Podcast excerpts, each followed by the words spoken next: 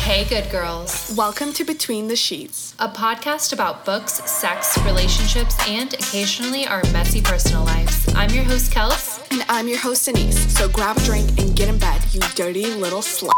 Welcome back, everyone. What is up? Hope you're having a deliciously smutty week filled with lots of spicy books and a lot of self care. How has your week been? I actually had a bomb week. I went to Seattle, as you know, and we rented this boat that was a hot tub boat. So we were literally strolling around Seattle in this boat, drinking and blasting Bad Bunny. It was a Okay. perfect night. When you told me that, my initial first concern was, what if you have to pee? So, what happened? Literally, I had to hold pee for two hours. oh, God. It was either jump into the water that was 30 degrees or hold it. And so by the time we got back, we all had to pee so bad because we drank a bottle of wine Yeah. each. Oh, okay. Uh, so, you had a wonderful time on the West Coast. Yes, what about you? I actually finished up my spring semester, so I feel amazing. I'm free, I mean, for the time being, but it feels good to not have an obligation outside of my regular obligations. Woo! She's learned, she's educated. She's learned. and what are we celebrating with tonight? Let me guess, uh, a high noon? Guess what flavor? Pineapple? If they don't sponsor us by now, Literally. I will start drinking high noon if they decide to sponsor us. it's only 100 calories and gluten free. My drink is definitely not gluten free. I chose it because of the name, but it's actually delicious. It's Hoegaarden. I love Hoegaarden because we're hoes. Beer for this podcast. They're Belgian, I believe. Yes. Good looking people over there. And they have really good fries, you know? Also, they do have the music festival, Foreverland. Tomorrowland! Yes. Okay, we are taking the podcast to Tomorrowland, sponsored by Hoegaarden. Yes, we're manifesting for Manifestation. 2020. 2023? we got this. Yes, All right, we today we are going to be talking about a really large deep dive into Addicted Calloway series by Kristie and Becca Ritchie. We will be going ahead and splitting this up into two different episodes because there are 10 books and it's just a lot to get through, a lot of couples, a lot of spice, a lot of steam for us to discuss with you here. We did ask you guys on Instagram what was your questions you had about the series because we had a whole bunch going into the series. So, the number one question is Is it worth the hype? And you'll find that out at the end of this episode when we go through all five books and we give you a deep dive on each of the books and how we felt after them. And just as a heads up, this episode will not be spoiler free. We will be digesting, ingesting, caressing the heck out of these books. We will be talking about serious plot points and things that happen to each of the couples. So if you have not read the series and you want to avoid spoilers, we recommend that you just throw yourself into the back of the episode where we tell you if it's worth the hype. Let's get started with just telling us what our initial expectations were for the book. I think it's all over BookTok, all over Bookstagram. Originally, I had no clue what the fuck this book was about. I thought it was a rom com. Little did I know. had no idea. The book looked so bad. All of the covers look really bad. When I saw the Kiss the Sky cover, which just says like addicts and uh, she's a virgin, I was like, this sounds like the dumbest 2015 shit in the universe. Exactly. These books were written in 2014, and you can definitely tell they were written in 2014. Correct. Reading them, I feel like in 2022, there are certain things that I have a lot of reservations about that I would not like to see in a modern book. The covers made me think that it was a rom com because the first three books have plain white backgrounds with like a red heart. What does that say about? It gives me nothing. They're the worst book cover designs. And what's silly to me is that they keep releasing these like new editions every single time. I'm sure they're making phenomenal money with the amounts of prints that they've done, but I wish they started off with stronger covers cuz that's really what dissuaded me from starting the series in the first place on my own. So, as you could tell from the title, if you read and used some common sense like I didn't do, addicted means that the main characters have addictions and you follow them through their addictions. Lily is a sex addict and Lo is a alcoholic. The series goes ahead and follows three sisters who are part of the Calloway family and their relationships. Each book will focus on a specific couple, but certain couples get three books or two books in a row, like we do see in the Addicted Ricochet and Addicted for Now books, which we will discuss here now. And we are using the reading order that they suggest on the website, which is a combination of the Addicted series and the Calloway Sisters series. You can read them as separate series, but we decided to just loop all 10 books in and give it all a try because we don't half ass shit here. We full ass everything. Even though when someone told me I had to read 10 books in a row, I at first was like, Am I quitting BookTok. yes, we were definitely not going to dive into this, but when I tell you the ending of that first book had us hooked. I got addicted to this series, no pun intended, pretty quickly because my expectations were on the bottom floor. And then by the end of the book, I was like so invested in Lily and Lo's relationship, even though it is toxic as fuck. But that's what I like here. I was actually surprised to see how toxic and how sexy and how spicy these books are, given that they do look just like teen romances to me. And even though this is a very toxic relationship that we follow in the beginning, I still loved it a lot, even though that's not really my speed. I was even irritated with them at times because of how unnecessarily toxic they were being. But let's just go ahead and dive into Addicted to You, which is the first book in the 10 book reading order.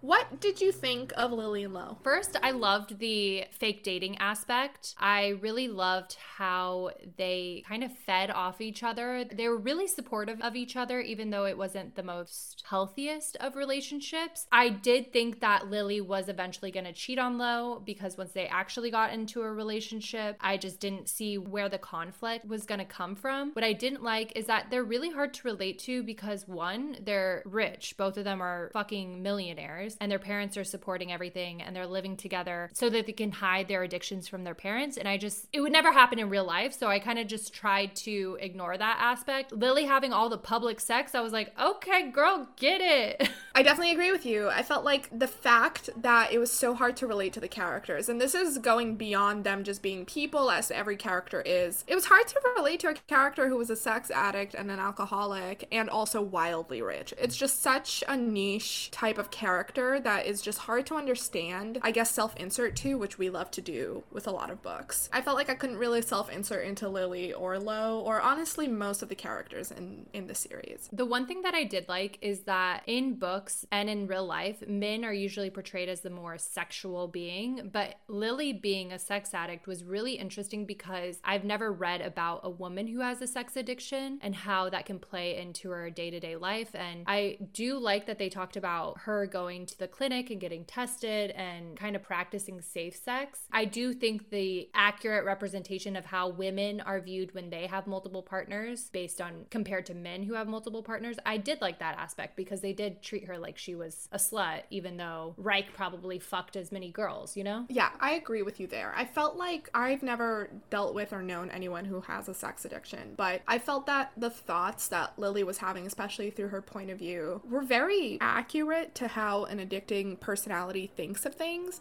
However, I did not love Lo's functional alcoholism representation. It just didn't really do it for me. I felt like it was a little bit lazy. Like, oh, he drinks. Okay, whatever. Like, it wasn't enough drama for me because, like, I know what an alcoholic is like, and Lo was just annoying occasionally. Yeah, a rich alcoholic who went and stole $40,000. 40,000 worth of alcohol and couldn't pay it back and like kept being an asshole about it. It was just silly. Okay, but uh, what alcohol costs $40,000? Can I try it? I, I really want to try this $40,000 alcohol. Like, does it not get you fucked up? Because he was pretty sober. Also, I know how alcohol affects your body. If he's been doing this since he was a teenager, like he would have no teeth. Mm, he would have like stomach ulcers. And they do talk about this later in the series after Lo goes to rehab and he tells Lily that if he drinks anymore, his liver will fall out of his body, basically. I still have a hard time believing that Lo wouldn't suffer other physical ailments while he's being an alcoholic for such a long period of time. And Lily keeps saying, "Oh, he's so hot. He's so hot. He's six four. I want to fuck him, but I only sleep with people once, and so she doesn't want to sleep with him." I think it's interesting that he lost his virginity to her, but they never had sex for another seven years. Yeah, it was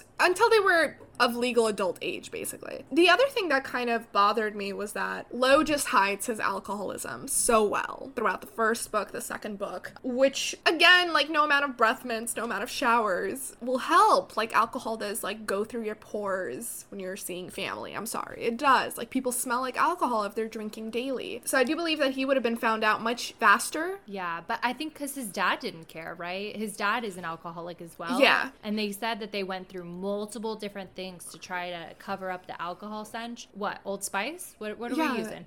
Exactly. But I feel like the Calloways would have been able to tell immediately because they're not stupid. They're sober, uh, essentially a somewhat healthy family, minus the mom, which is nuts and narcissistic. But the dad seems really like he has a good head on his shoulders. I feel like he would be like, Jonathan, your son is a fucking alcoholic. Do something about it. He's dating my daughter. Right? And then Exactly. Connor, being so smart, he knew it was an alcoholic, but Connor was just like, it's fine. It's not my issue to worry about. Literally, he was so apathetic, even though he so deeply cares about his friends. I also feel like I really didn't like that Lily wasn't discovered. I know they kept mentioning that she would not fuck guys from her school, but I'm sorry. People talk. Was there internet in 2015? Yes. There I was. remember how quickly girls would get slut shamed in 2014, 2015 for having sex with one guy. Yeah. One guy from a different freaking village. It is not realistic that she fucked, and it doesn't ever specify the number. She never keeps track. She just fucks a different Yeah. dude, but it there's no way. And especially because after the fact, all these guys came forward after she gets discovered, which is in book three, and also she's fucking guys in the bar. New York is small. It, I know it's big. But it's small. I literally was in a bathroom in New York City over the weekend and I had to change my clothes and I changed over the toilet because of how tiny the stall is. I couldn't fit in it. She, Yeah. You could not fit two people in it. Yeah, how do you fuck in a public bathroom in New York in a bar? In a tiny New York bath. You don't. Or with a lot of gymnastics. Have you fucked in a New York bar? I have not. No. I will put that on the bucket list. I would never put that on the bucket list because I am disgusted by bathrooms. Like the one thing that I wish that I could self-insert is just how easily Lily gets off. She's like in the bathroom coming I with agree. so many different guys. I'm like, how? I want to know. I want to have that drive too, because I definitely need a little bit more to get going. I understand she's a sex addict. I do. I'm not trying to take away from the fact that it's an addiction. And she's like pretty much just high off of the endorphins that an orgasm gives her. But also, just to very quickly comment on the sex Lo never has whiskey dick. Okay. yeah, right. Lo never has whiskey dick with Lily. He's just good to go, rock hard all the time. They can fuck for six hours Mm. at the recital, in the car. No biggie. And I also hate how everybody comments on Lily's weight and how skinny she is, how much she looks like a child, all of this. I'm like, okay, Lo, don't say that she looks like a child because that is disgusting. I'm sorry. Right, you're in love with her. You're sleeping with her and you're comparing her to like a faint little tiny doe. It's freaky. The other thing about Addicted to You and Ricochet is that they're both only from Lily's point of view. Yeah. And I hate single point of view books. And so that was a little difficult for me to get in. But I had researched online that the other books are dual point of view. So that's what kind of kept me going. Also, the audiobooks, the narrator was really good. I was surprised to hear Lo's voice in Addicted for Now. I didn't realize that it was a dual POV. And I'm very glad that Lo was introduced in Addicted for Now. But I felt like Lily was so arduous Yeah. as a character. She was so annoying.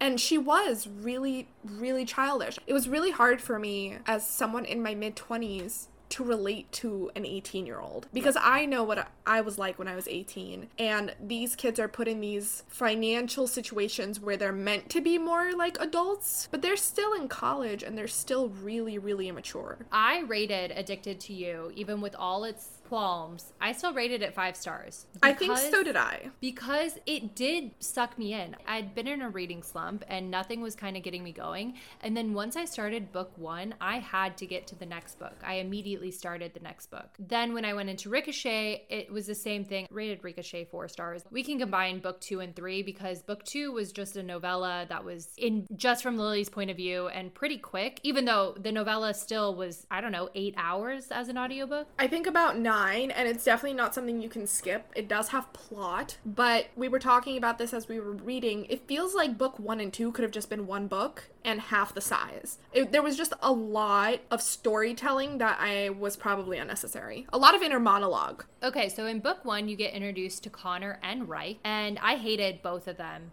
in the first Yes. book. And I hated Rose. Yes. Daisy, I had no feelings against because she's not too much featured in the first book. No, and she's very much, a, still very much a child in the first two books. Just to very quickly add, I rated Addicted to You four stars. It did take me four months to read this book. I initially planned to read it in January, and I started it, and I was having a really hard time, like, knowing what it was about. I feel like the motivation of us doing it for the podcast and reading it together was much more exciting uh, than actually just sitting down and reading it by myself. And then I think I rated Ricochet four stars as well. And if you actually look on Goodreads, both of the books are rated below four stars. And then when we move on to Addicted for Now, we are introduced to a lot more plot. Do you feel like you rated that book a five as well? I did rate that book of five stars. And just to quickly do Ricochet, Ricochet is when Lo is in rehab and Yes. Lily is living with Rose for Rose to kind of keep an eye on her. I actually l- really liked Rose in the second book. This is also where we get to learn more about Ryke, which I thought it was weird that Ryke went to chaperone the birthday party when everybody was so concerned that Ryke was liking Daisy, who's underage. Why would they send Ryke? Yeah, that's what keeps happening in the books is that they keep forcing everybody together. Daisy's parents hate Ryke to begin with. She's underage at this point. They would say no, and it would be the end of conversation. She's 16. But I guess Ryke was there to babysit Lily, and Lily was supposed to be babysitting Daisy because nobody else knew about Lily's sex, addiction at this point. I felt like there were more people there because I remember a cab scene, but they're also in cars a lot. Yeah, they were with Daisy's two best friends that end up coming back in Hothouse Flower. Those are the girls that were in the elevator. But Ryke brought a girlfriend with him. no, that is the second time they go to Mexico, which is in Kiss the Sky. Um, they go to Mexico Right. twice. Okay. Okay, so let's discuss a little bit more what we liked and didn't like and addicted for now, which is pretty much the conclusion of Lily and Lo's story before we meet the two other main couples in the series. At this point in book three, Lo is back from rehab and there are anonymous text messages coming to Lily's phone and Lo's phone that they're going to release the fact that Lily is a sex addict to the press. And we don't know who it is, but that's the entire conflict for book three. And I was really into book three. I Yes. wanted to know who was releasing it. They kept it very engaging, very interesting, especially when you started to get Lo's point of view from everything. The one thing that I thought was weird that they did a lot in book three is they can never just say Connor. They're always like Connor Cobalt. And Yeah. I don't know why that stuck out so fucking much to me, but I'm like, okay, we get it. His name is Connor Cobalt. You did the double Coco, but come on. I know. I think it's also when we listen to audiobooks, we pick up on things that are being re- repeated a lot that you wouldn't even realize in a book. But something to keep in mind that it does get a little frustrating. And they, I didn't know his name was Richard until Kiss the Sky. Yeah, when Rose Rose says it, Roger. yeah. So Addicted for Now, it's very funny because I rated it five stars and I really enjoyed it, but I only wrote down things that I hated. So I don't know what I liked about it at this point. I agree with you. I felt like I had so many complaints, even though I rated the book five stars as well. The universe itself was really cool. It was Kardashian meets Gossip Girl meets Friends. It was just a lot of family drama, which we do love. We do love a family series. We did love all of Sophie Lark's Kingmakers and Brutal Birthright books. Something about everyone being intertwined is so fun and exciting, and seeing cameos was really fun. I think the dialogue was also really good and really engaging, especially when you're listening to an audiobook, which we did for these. And I think our only complaints are because the book could have been a six, a seven, and an eight star in our mind if these things didn't occur, even though they were already five star books. this was the first series in a long time that I actually was really into and I was looking forward to the next book. And I don't think that's happened except for the last one was probably the Eden series by Yep, by Dev by Perry. Perry. I actually do love the fact that we get to stay in the same world. It's easy for my brain. It's like a series that you're watching that you can't stop. It's like a train wreck and you want to look away, but you're just staring full force because you want to see what happens. And so actually really got to like Lo and Lily's relationship because you you got to see their character arc really forming in this book that they're trying to get less toxic and that struggle was a little bit more relatable when you're trying to get through an addiction. Although the whole book I was like, am I addicted to something? What am I addicted to? Smut? Yes. I really like liked is that they talk about codependency in these books, which is a fairly new concept in therapy. Codependency wasn't mentioned in a lot of like psychology practices for a very long time. People didn't understand that two addictive personalities can be like intertwined together. And I, I love that they mentioned it in 2015 that this was something that they wanted to cover is that two addicts can be codependent together and that's not a healthy relationship. So I do really like that when Lily goes to therapy and her good therapist, which Rose and Connor found for her, that the therapist tells her, you guys can work on this together. It's just going to take the two of you and a lot of trust, which I thought was really beautiful for a relationship. And I feel like that is why I love this book so much, is that I was actually rooting for them because they were both really wanting to fix themselves for themselves and then for the relationship. Not just Lily wasn't like, I need to stop being a sex addict so Lo can love me. Exactly. And I think that this book was way more relatable to me because I think since I got in a relationship fairly early, I can kind of see where I was codependent in that relationship. And so I could relate more to the growth that they first acknowledge that they're codependent. And instead of saying, okay, let's stop it altogether, let's work on growing together without losing that codependency. Because I think you can be in a healthy relationship, but also be a little codependent. And if not, then I probably should go back to therapy.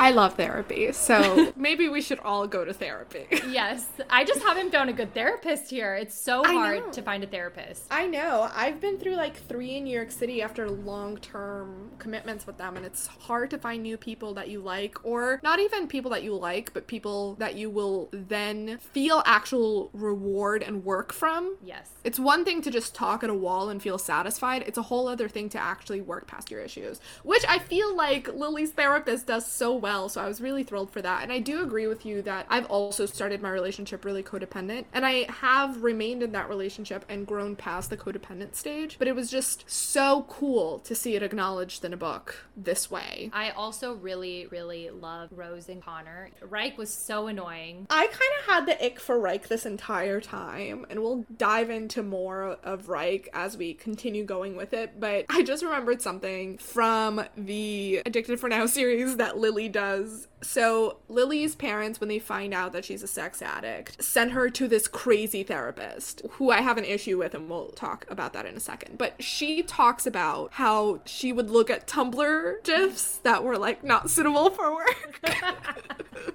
to get off. Super relatable because that's what I did as a teenager. I didn't know where to go to look for porn, so I looked at Tumblr gifs. I feel like that's such a relatable millennial Gen Z Yeah. type thing. We were already on the app. I mean, I think Exactly. the first one I saw probably was on MySpace, but then they started like regulating that, so Tumblr came into the picture. Tumblr was a wild ride for teenagers. The things on that website should have been illegal. But also, what I really wanted Lily to talk about is all her sex toys. She had like a whole chest full of sex toys. Like, I know. which one should I use, girl? Seriously, and I love the scenes where, not to make fun of her sex addiction, but when she's throwing her tantrums over the chest and Lo doesn't want to like give it to her, I just, I don't know. To me, if they weren't both crazy codependent addicts, would be such a funny scene to just enjoy in real life. both of their addictions are serious and not to little anybody's addictions, but they did kind of make it rom commy and try to lighten the mood a little bit with both of these addictions, which I enjoyed because it is such a heavy topic. You need comedic relief to keep going with the series, or you're just reading three books of women's fiction. Yeah. Literally. Literally. That's why book one and two were just a little hard to get through because it is a lot of just Lily being sad and complaining and being really neurotic. Whereas in book three, we're introduced to Lo and he really changes the dynamic in the relationship and it becomes way more fun and way more relatable and their relationship just blossoms. The one thing that I can say with books one through three, though, is that I did kind of get the ick even during any of the sex scenes just because it is an addiction. So the way that she's thinking about it, I definitely did not read this for smut because it was a little bit like, uh, she shouldn't be doing that. Like them fucking in the car at um, Rose's recital. I was like,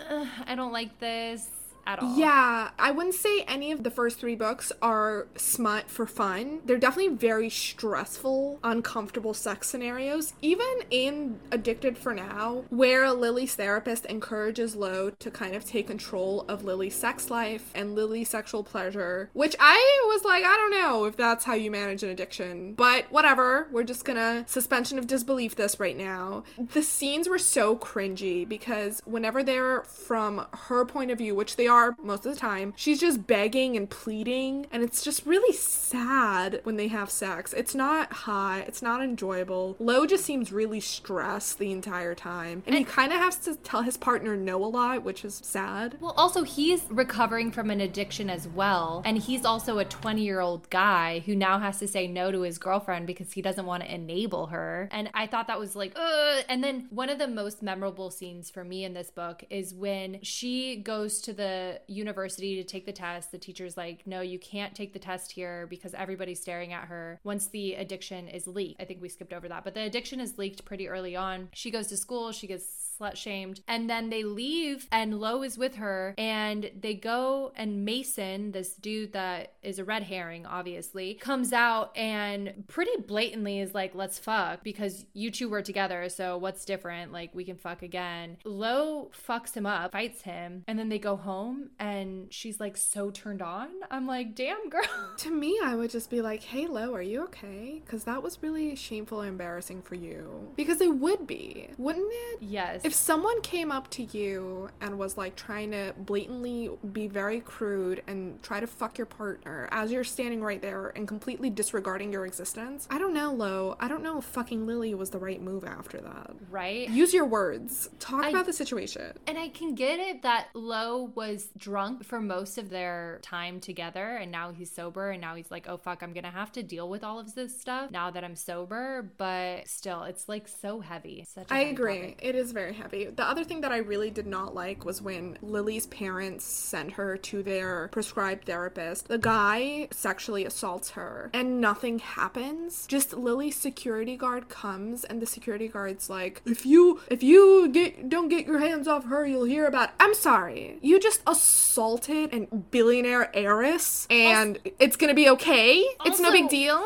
Uh, if uh, if Lily's mom loves Rose so much, why wouldn't Rose be like, "Fuck you! I did all this research to find her a good therapist. Why would you send her to some random fucking therapist that you barely did any research who uses shock therapy? Come on, no. Mm-mm. And this is what bothers me because I feel like in a lot of books that we read, parents are neglectful, terrible, and horrible, like they are in real life.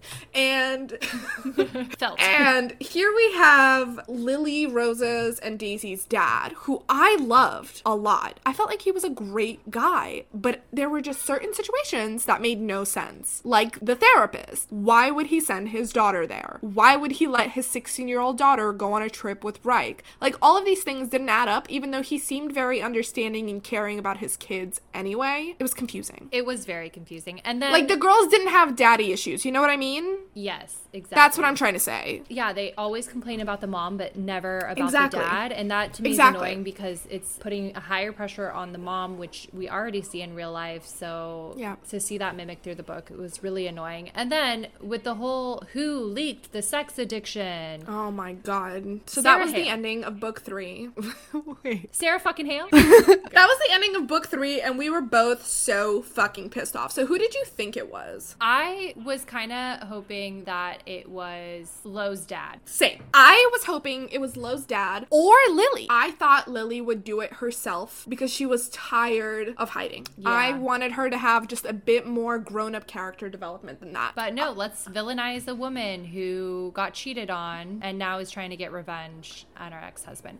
I get it, but like, girl, it's been 20 years. Let that shit go. And you're gonna, also, you're gonna victimize an 18 year old girl? Exactly. You're gonna victimize another woman? Why? Yeah, What is she doing I- to you? Who are you actually hurting? I did not like that at all. Me either. Either. It felt really, really fucking 2015. Yeah, and then we're like, oh no, now Ryke has mommy issues. Like, okay, cool. But overall, Addicted for Now was such a fun read. It was it was a five out of five. I really loved meeting Rose and Connor, and I really, really loved Kiss the Sky. yeah, let's go into Kiss the Sky because out of all the books, Kiss the Sky was definitely both of our favorites. Like, That was an eight out of five for me. Like I- ten out of five. I loved that, but I know had how- so many problems with it. So get ready for this list. yeah, but when I'm looking at my notes from that, I actually have positive things about it instead of of all you. negative. Mine are all negative. Okay, so I'm gonna jump into Go. my I'm gonna jump into my favorite scene from Yes, that book. yes. Can you guess what which one it is? Dun, dun, dun, dun, dun. It's Rose wanting to have sex. So wait, wait, very quickly, let's just quickly mention that Rose was a virgin and we hated that. Yeah, a couple things that I ignored in these books. How young they all are. They're all Yes. over the age of 18, but I don't know. I aged all of them up and they're rich. So the main tropes in Addicted for Now were like childhood, best friend to lover, fake dating, and then the addiction. And then Kiss the Sky was Rivals enemies to lovers, Rivals to enemies lovers. to lovers. and the virginity trope, which if you listen to our Pop That Cherry episode, you know that we hate. But I think it was done okay. So her first time is fucking crazy. She a freak. Thank you, Kristie and Becca Ritchie, for confirming that your first time does not have to be a massacre, a crazy, insane axe throwing experience. Because our girl Rose had a fucking blast. She not only had a blast, she got some necklaces. Oh my god. Okay, okay. So this book I do recommend reading for the spice because it slapped. Okay, the spice in this was 10 out of 10. 10 the plot was so interesting because it was definitely a Kim Kardashian situation in the fact that they are now filming a reality show based on Rose trying to get her clothing line off the shit list because now her company is kind of going under because of Lily's sex addiction that was leaked. So they get on a reality TV show, and that part of the plot was a little like for me. But when they are playing Truth or Dare, just Rose and Connor in the room, there's a strawberry situation happening. I know. Which I was like, my god. Like, okay, keep the strawberry in your mouth, and if you don't bite down on it, you're not drunk. You're not too drunk. And I was like, okay. Yeah, so they were all playing, which here's me complaining again. What a surprise. For their in their private delicious strawberry Quarters. scene. The entire the core 6 are playing truth or dare together under all drinking or playing like strip truth or dare. But I felt like it was so enabling to Lo to have his friends and family and the only people who actually know and care about his addiction drink around him. But anyway, fuck Lo because this is about Rose and Connor and then they go to the room and then it's it's the scene. Rose and Connor playing Truth or Dare. Okay, also fuck Scott. Really fuck Scott. Like Oh, I I don't know why the fuck so Scott was say about that. Scott fuck Julian, like the whole dynamic. They were at the cabin, right? Fuck all People, these people. keep saying so many times on BookTok, is there another woman? Is there other woman drama? This was just other boy drama all the time. It was so frustrating. Yes, it was. But Rose's fantasy about sleeping and then waking up to the D, I was like, oh, okay. Like, I relate, bitch. yeah, I was like, is this? I'm gonna self-insert right now. Uh, non-con, DEFCON, hello, are you there? Did you know that's my favorite trope? That was really hot. It was really interesting to read about that kind of relationship because both Rose and Connor are so fucking high strung in real life. But in their real life non sexual relationship dynamic, Rose is the Dom, basically, in their social everyday life. And in the bedroom, things things switch. They're they flip switch a little bit. um, I might relate. So. This is why we liked Kiss the Sky so much. yeah, because I like when women are very powerful and then they can also give up control. The one thing that I didn't understand was why Rose was so fixated on her virginity because Yeah. I feel like if she's a high power badass woman, it wouldn't matter that much. Like she would be like, I- "Okay, let's go." But, you know, she got over that. And you know, this was kind of a slow burn but a lot of tension because she didn't lose it until halfway through. Chapter 31 if anybody needs to reread. and you do because we did. Yes. Um, my husband was out of town during this time, and I was like, "Excuse what? What? what am I to do? We will post photos once this episode goes live of us literally sweating over the scenes that were in this book. Like, we were both freaking out. I was about to walk into an exam, and my fringe was glued to my skin. I was soaking wet from sweat from how hot the scenes in this book were. It wasn't just the perspiration on your forehead. I'm going into my exam, okay? Gotta You're, keep it PG. you're like Lily rubbing on the chair. literally. Literally. Okay. The other thing that was really hot was while she was losing her virginity, she's restricted and tied up the entire time, which, like mm-hmm. we said, get it, girl. Your virginity does not have to be scary and weird. It can be hot as fuck. Also, they've been waiting for a year. Like, literally. It's the tension that built up. It's not like the, this was their first time meeting. I hated how everybody thought that Connor was just going to be with her to fuck her because what guy is going to stay with you for a year that just made no to receive sense. that? Like, I don't know. I, I didn't and like also, like, all the guys. Yeah, it was just very, like, toxic masculinity and, like, cry wolf femininity in yeah. the book. A lot of that. But I really like the fact that they knew each other for so long and we kind of see so much of their relationship being revealed in the sacrifices he has made for her and she has made for him that they both didn't know about. I just thought it was really cool. What I had, I think, the biggest problem with was the actual reality TV show. Yes. I had, oh my god, so many issues with this. One, I do not feel like the Calloway parents or the Hales would be okay with a reality TV show. They're already sh- stockholder, shareholder owned companies. Having their kids do reality TV shows would be such a fucking board disaster. It would be a massive crisis, like internally. Like, just speaking like from a girl that's worked in corporate for a long time. Two, their mom fucking hates this. She would yeah. Absolutely loathe this this because she's so obsessed with the way that her daughters are presented to the world. She would not be okay with her 16 year old just sitting there half naked on TV and then Lily being like covered with a blanket while she's nude on television, like right. live. I just mm-hmm. really didn't like that. I also really didn't like that the broadcast agencies like would not take the show. That is not true. They would be completely pulling their teeth out to take the show. The show would go to the highest bidder. Everyone would want the earnings and the profiting off of that. So the fact that Scott is the only person who can do the show is such unnecessary conflict because it's so clear from like the first couple of chapters that he's gonna fuck them over, and guess what he does? Fucks them over in like a wildly illegal and terrible way. Like he forges their signature, which I know we've talked about this and we've had our own little debate about it because you were trying to play devil's advocate with me. But even if they couldn't remove the sex tape off the internet, so this is the major plot point and the conflict in the book is that Rose and Connor's fun, exciting diamond collar tied up times is recorded by Scott and he sells the sex tape after the show ends. And he makes a shit ton of money. But he does so by forging Rose and Connor's signature on form. So this is where I have to argue with you because I read it as the contract that they signed said that he could use anything that was recorded in the bedrooms but Rose didn't have her lawyers read over it, which is so fucking stupid. You're a millionaire and you're not going to have lawyers read over it for your ego purposes. Come on. They were allowed to publish those scenes because in the contract it specified that they could. And they but thought I feel like they stressed the forgery so much. Because I think they thought that it was a forgery because they're like no way that Rose and Connor would let this slip through and then it turns out that it was in the initial contract. Oh, see, then I might have had a reading comprehension error because I thought I know. I feel like we both don't really know. Yeah, I know. So, listener, if you're listening, please correct us. But I thought that Scott forged their signature on like an addendum of the contract, and therefore he committed fucking forgery. And it doesn't matter if you can't take the sex tapes down. That is something to massively sue him over. They started the lawsuit, and then they realized that they didn't have a leg to stand on, and they were going to yeah. spend so much money money because it was in their contract.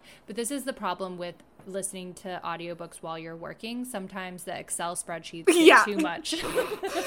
nope. Sometimes you're just sweating over smut and everything else, the plot just goes out one ear and into the other. oh my god. I wasn't really happy with the fact that Scott was not adequately punished. We just kind of tell him to fuck off and he gets rich and everyone is scarred for life, basically. I really felt in Kiss the Sky that you see the core six together a lot and you get to see mm-hmm. kind of their dynamic dynamics together. I actually really started to dislike Lily and Lo in this because of the point of view of Rose and Connor and just kind of seeing them. I don't know, they got really fucking annoying to me. The fact that Lily is so childish. Yeah, so I feel like they keep infantilizing Lily all the fucking time, and all Lo does is carry Lily around. Piggyback Lily. How small is Lily? She just can't use her feet? Also, come She's on. been fucking upside down, inside out, on roller coasters, everywhere she goes, and she can't walk. Come on. I think a sex addict, yes, there's some embarrassment with that being leaked to the public, but you can't talk to your sisters, or I don't, I just, the whole shame around her being a sex addict, I thought that that was going to be character growth in the sense that after it got released, she was going to stand in her power. But there's so much shame in Rose and Lily around sex a little bit that I really was getting the ick from it. They did not sexually empower her as they would if the series was written in 2022. Instead, they kind of just let her carry around this dirty little secret that's now been public. And if I'm not mistaken, Kiss the Sky was written before Yes. the Addicted and Addicted for Now and the Ricochet books. So I feel like they just didn't know what they wanted to do with Lily at that point because in the prequel we're starting to get a much stronger character. We're getting a character who is kind of recognizing her issue is trying to get help is having empathy for herself which in kiss the sky she's just a fucking child literally that's all it is she's just like a very boilerplate character Yeah, and I really, really didn't like that. Okay, but onto something that I did like Connors and Rose speaking French. I loved when he said, I am passionate about you. That to me, oh my God. To me, that is just such a bigger, more beautiful phrase than I love you or I care about you. Whatever. I am passionate about you. Tattooed on my forehead, Connor Richard Cobalt. Yes. I love that they talked in their own language. Well, not their own language, but I love that they have their own plane of existence together. Like they talk so much with their looks. They text each other when they're with the core six. They speak in French when they're with the core six. I just thought it was so beautiful. I don't know. Each of these couples, now that I think about it, have kind of their own relationship language. Lily and Yeah. Lo are, are obsessed with comics and all of that, and other people don't understand them when they Yeah. are going to Comic Con or any of this stuff. So it, it is kind of nice to see what drives these couples together. And I think Yeah. after four books, you really understand kind of the dynamic between all of them.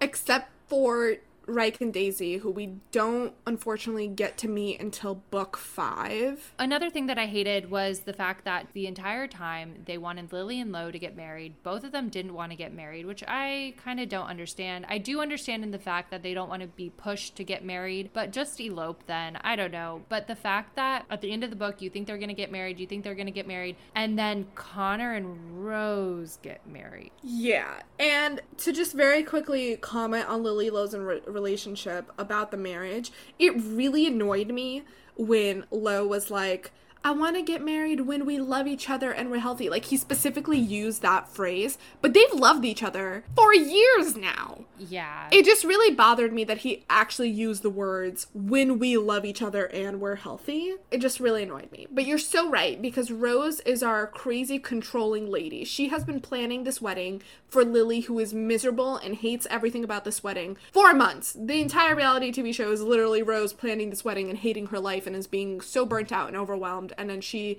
tells Connor, Hey, I'm gonna trust you with something that I would handle myself. And Connor says, Okay, cool, I'll take care of this wedding for you. And he does. And then they arrive, and the conflict is gone. Lily's mom no longer gives a fuck that she's not getting married. It's no like, big deal "Okay, now. cool." Cool, whatever. No problem. And then it's just Rose and Connor getting married at the ripe age of 20. I also feel like Rose is such a control freak. Connor barely said I love you. Did he even say I love you at this point? Like he took the whole fucking book to, right? to say I love you, which is so stupid. I mean, I Just get, get over yourself. Oh, but like, I get that he's a narcissist, but like, you love a narcissist. Just love your narcissist. Oh, but guess what? Oh, another guy with mommy issues. This whole book is literally, oh, this whole series is mommy issues. Yeah, from girls and guys. I am convinced that Rose's fashion line is garbage. It's it's gonna be. I am just imagining like corporate. It was 2015. like corporate Ann Taylor. Like I yeah, I I was definitely feeling Ann Taylor vibes or Anne Klein, which is even worse.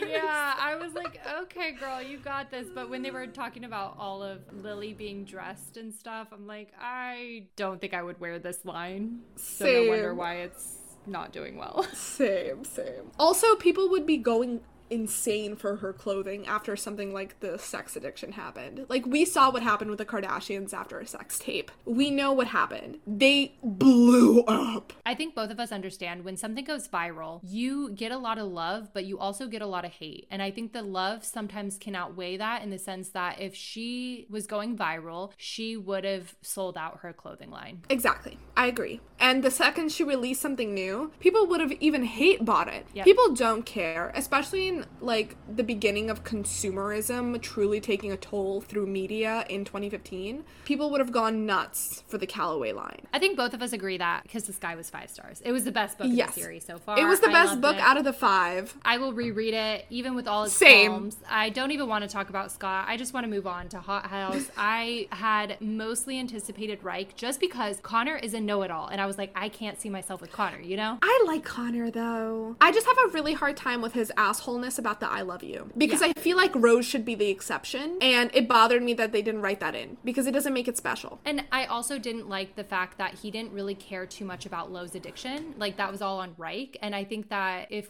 Connor really liked Lo, that he would have cared a little bit more, but he kind of enabled Lo for a long Yeah, time. yeah. And also just like 2020 male narcissistic characters do everything for the love interest and they love them. And when they have their families, they love them fiercely. And it bothered me that Connor was just gonna die on the hill of being emotionless. Hothouse Flower. This is where Ryke and Daisy finally get together. It is a little bit in the future. Now, Daisy starts the book at 17, but she is 18 and she's going on her very first trip to Paris Fashion Week without her mom. She goes to Paris and she has a situation happen in Paris where Ryke flies out to come get her. But before Ryke leaves to go to Paris, he is comforting Daisy at home. And then Daisy leaves and they're like, let's see other people. And Ryke brings a girl over to his house. And this was the biggest ick I've ever Of gotten. my life. Gross. Which main character would do that now? They would just be fucking celibate. They would not try to fuck other people because of the way that Daisy finds out about this happening and what entails afterwards is just this entire sequence of events is disgusting. Yes, this was the biggest ick I've ever got. So pretty much, Daisy Ryke eats a girl out on his bed. and Daisy gets a FaceTime or a Skype call and watches the whole thing. And then Ryke realizes that Daisy's watching and stops. He and just then- closes the screen and then tries to call her, and she doesn't want to pick up. And then he calls her back, and she finally picks up. And then he does the dumbest thing in the universe. Okay, so he is with this girl, whatever. He's not into it. Have her leave. You don't care about this girl. Why is this girl going to come out of the shower and be like, I don't have any shampoo? Let's take her to Daisy's apartment to get shampoo.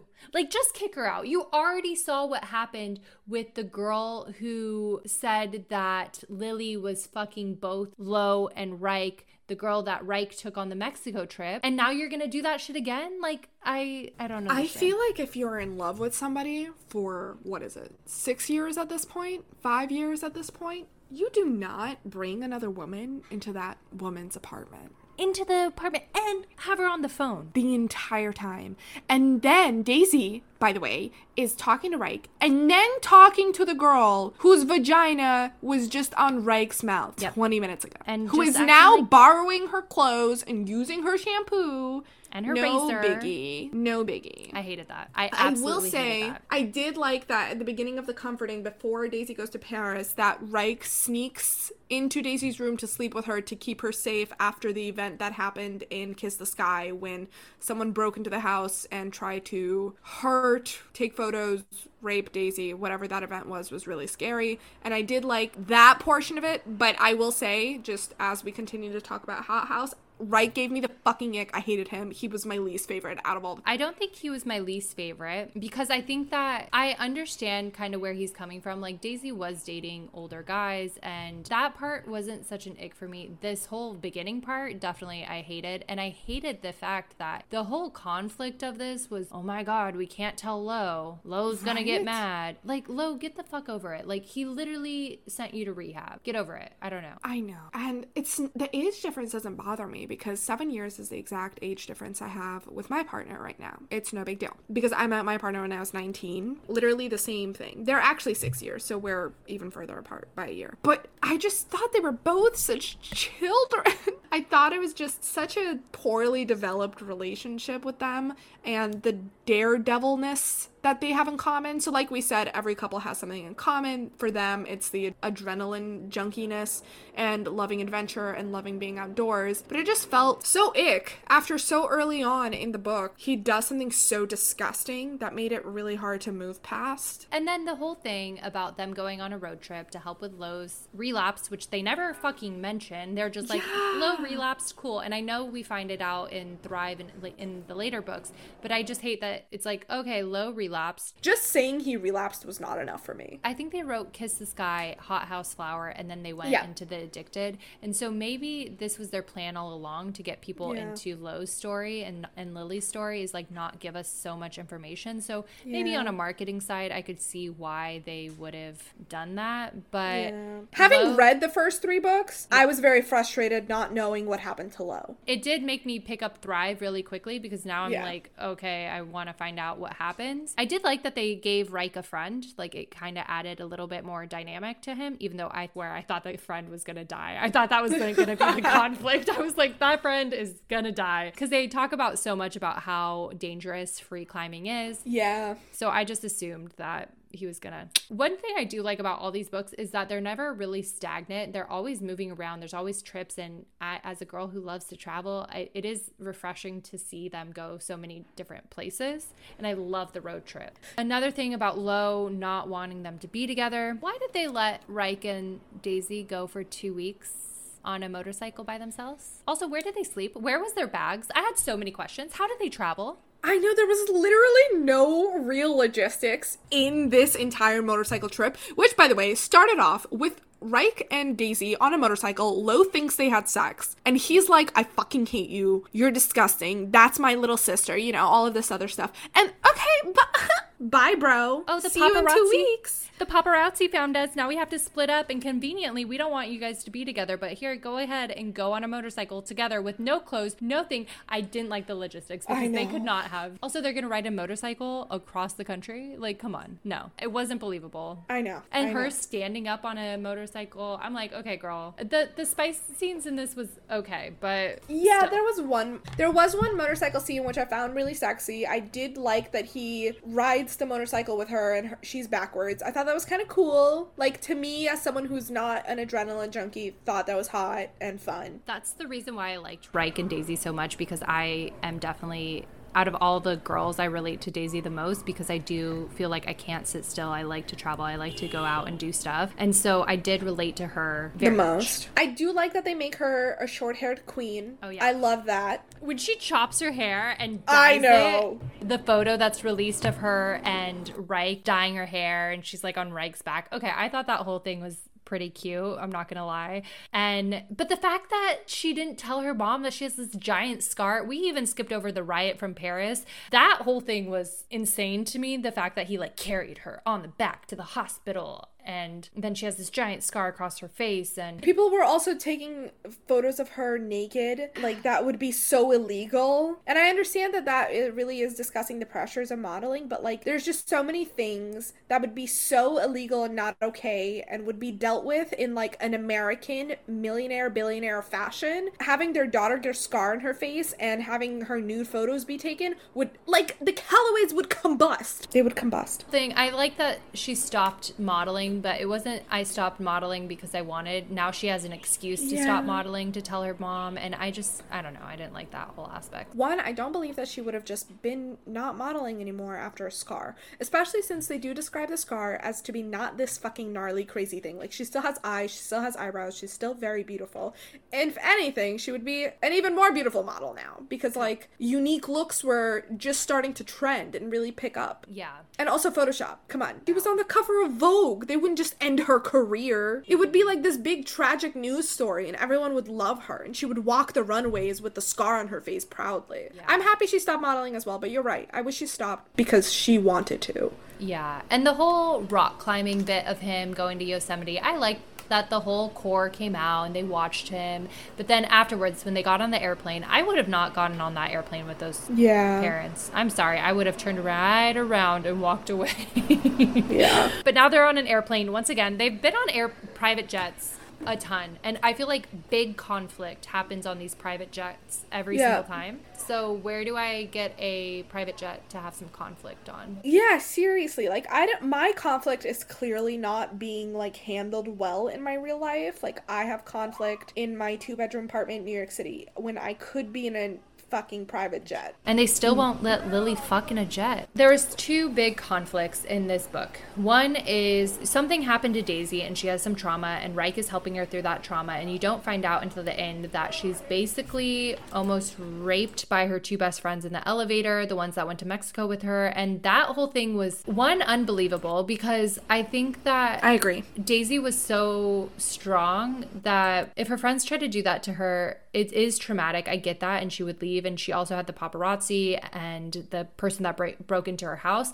All of that I get. But what I don't understand is why she would continue going to school with those people and not just pull out of school. again this is this is really frustrating for me because they're so rich and they have so much power that the parents wouldn't get involved. Sue them for sexually assaulting your underage daughter. Daisy doesn't want to burden anybody with her problems, so she doesn't Me tell anybody. too. She ends up telling Ryke, and she doesn't tell anybody else. And but that- she that has all this sex that she doesn't want to have. She she does all this stuff that is so out of character from someone who doesn't want to be the burden on everybody. She's so strong in all these ways. She keeps being fearless keeps being fucking powerful keeps saying you know what? I'm gonna keep trying things. I'm gonna keep pushing. And then there, she just does these really immature little childish things Yeah. Okay. Her whole growth around sex I thought was so funny. Like the portrayal of her sex life throughout the books was very entertaining for me because she keeps like antagonizing right through the Yeah. entire thing of being like, "Oh, "What do you mean? I think I did. I think I did." And then him being like, "You should you should come twice before any guy gets inside." And she's like, "What?"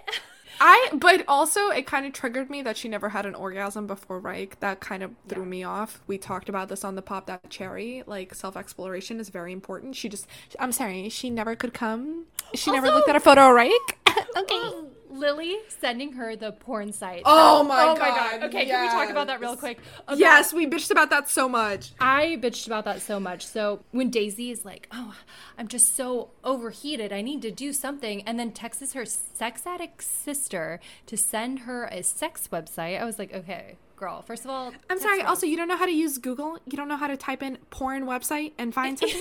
you have to text your sex addict sister who's in recovery and stressed as fuck and can't have sex to get a website recommendation. And then not only once you get to that website recommendation, you go and click on the top video, and it is of your sister and Connor. And, you she, don't immediately close your laptop. You just keep watching. Well, she's like, I tried to close it, and then things kept popping up. I'm like, close your laptop, throw it out the window. I don't care. I would not. I would not continue. sibling. gross. I agree. It was that was so gross. Oh my god. I'm also just like as some like final thoughts on the entire series, kind of really annoyed by like the ACOTAR-ness of it. Like every sister finds her soulmate really early on. They're all like 18 when they find their forever loves and the forever loves are like related. I don't know. It kind of just bothered me that it was just I wish someone was an outside party and I don't believe Connor is. I do believe he's highly involved.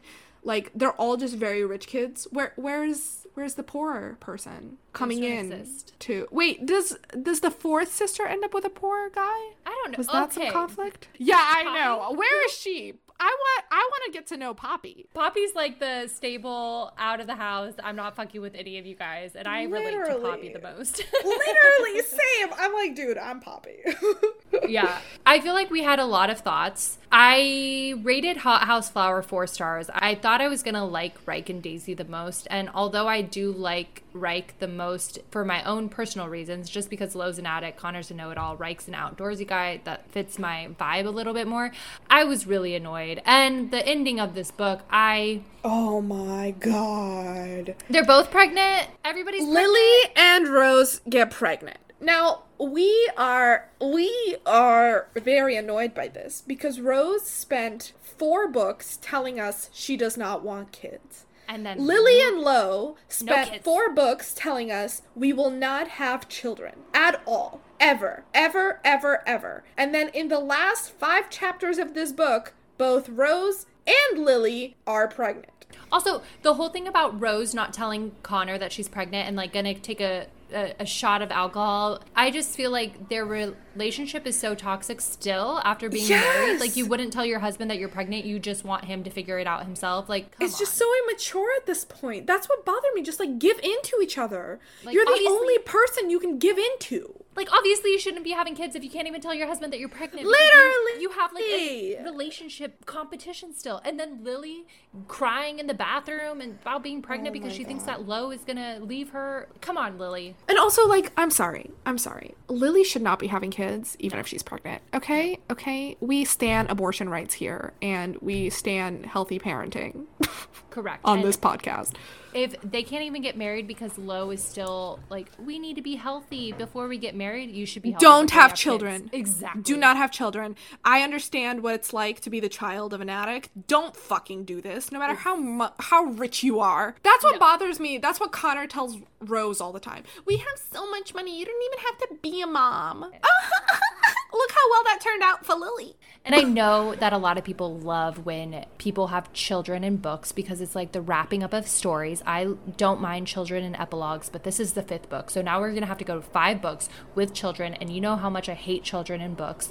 And I'm just going to have to deal with it. I am not excited for the next five books of the series. I'm not going to lie because Hothouse Flower kind of flopped for me. And I, sto- I stopped loving it as much as I did after Kiss the Sky. I agree. So far, the series has peaked for me at Kiss the Sky. And don't get us wrong, children can be okay. I am a huge lover of single parent tropes. Massive. I've been binging them all year. But this just feels so unnecessary. They're all so young, and we barely get their relationship. They're all still in these toxic relationships. It's just so unnecessary. And now the conflicts are going to be about kids. What else is there going to be a conflict about? Denise and I have been talking about the series for a week and a half, and I feel like we can't even summarize our feelings in an hour and 20 minutes at this point podcast. Literally. And it just, there's a lot that goes into it. I'm glad we started reading it. Now I kind of. Same. Everybody asked, is it worth the hype? What would you say? Fuck yeah. Yeah, I'm having Fuck a good yeah. time. We just complained for an hour and a half, but guess what? I'm still gonna We read the loved next it. five. Me too. Me too. I'm so invested in these stories and in these characters, and I need to know if they become healthy, if they get the happily ever after that I feel like each couple deserves. But getting there has been interesting. But we love to hate things. I We do. We love to hate things. That is our favorite hobby. we literally have been sitting every single day and being like, what part are you on? What the fuck? What the fuck is this? Who the fuck is this? I don't like this. And it, it just makes it so fun. So I think It's like reality TV. Exactly. It's exactly We hate like watch that. it. We hate watch We hate it. read it. So we will be continuing the series. They're not on Kindle Unlimited, so we actually purchased them all. I spent probably too much money on the audiobooks. so much money. I have the physical copies and I bought the audiobooks and they are so expensive. Yeah, I bought the audiobooks, the ebooks. Okay, on a Kindle Unlimited. When you, when you go to purchase the Kindle book, you can add the audio narration for $1.99. So each of the books was like seven books for the ebook and audiobook. So I didn't use my Audible credits for it. So, you know, it's still seven books. It's $70 on a series. Worth it. Worth it. Fun. That's right out that's right out there. Coming to give us our money back. I'm excited for the next half of the series. I'm excited for all of you to join us on our excited- exploration of the Addicted and Calloway family. Yes, and please let us know on Instagram at Katie Between the Sheets what you liked about the books, what your favorite book was. Tell us who your favorite couple is. We want to hear all of your thoughts about it because we're so obsessed and we want to be obsessed with you. We are looking forward to recording Addicted Part 2, which is going to come in the next couple weeks whenever we finish the next five books. Make sure to rate us five stars on wherever you're listening Spotify, Apple, your mom's basement. I don't care. we love you, good girls. Thanks. Bye.